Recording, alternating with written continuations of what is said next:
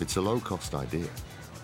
This is an unused shipping container, but it now contains the most advanced cellular technology, adapted for use in townships and rural areas.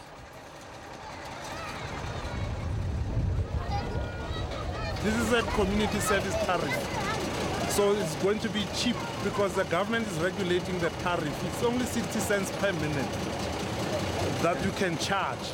And it's part of the government's way of forcing Vodacom to have cellular telephony not to be for a select elite few, but even the people all across the strata of society. They will not own the phone here, but at least they can make a phone call using GSM technology.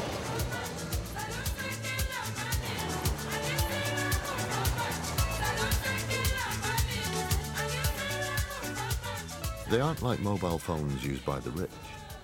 They're actually fixed to the wall so they won't be stolen, and calls are subsidised by the operators. They're known as phone shops. They aren't selling phones, they're selling airtime. Vodacom has developed this radical idea to address part of their community obligation, intending to install 600 across the country.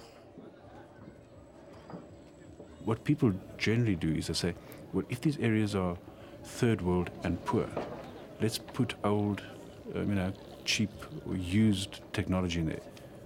Wrong approach altogether. You know, go for the most modern technology. It's the best way to do it.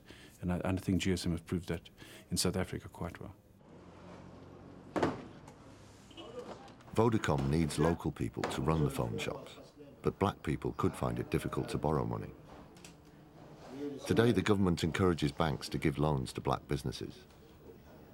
In the township of Daveyton, halfway between Johannesburg and Pretoria, Peter Dzingwa is one of South Africa's new entrepreneurs.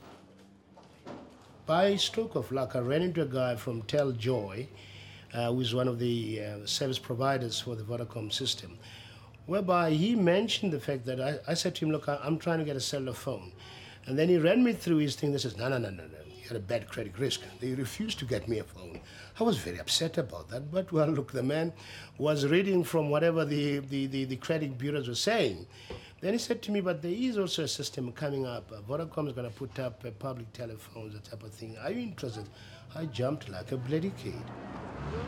Now, when we, we kicked off, that was in 1994. I think it was on the 29th of July.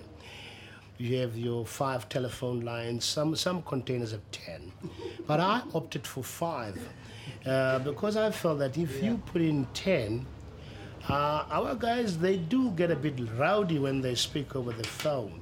Now, if you got ten, then I thought, hey, I'm turning this thing into a circus now. Whereas this is supposed to add value to people's lives. Yeah. Anyway, I started with that five and it went on. It was just like a piece of cake. It was fantastic. It brought wonderful, um, uh, you know, uh, value to the people's lives in the sense that now they, they could communicate, they could say to their loved ones and matches that type of situation.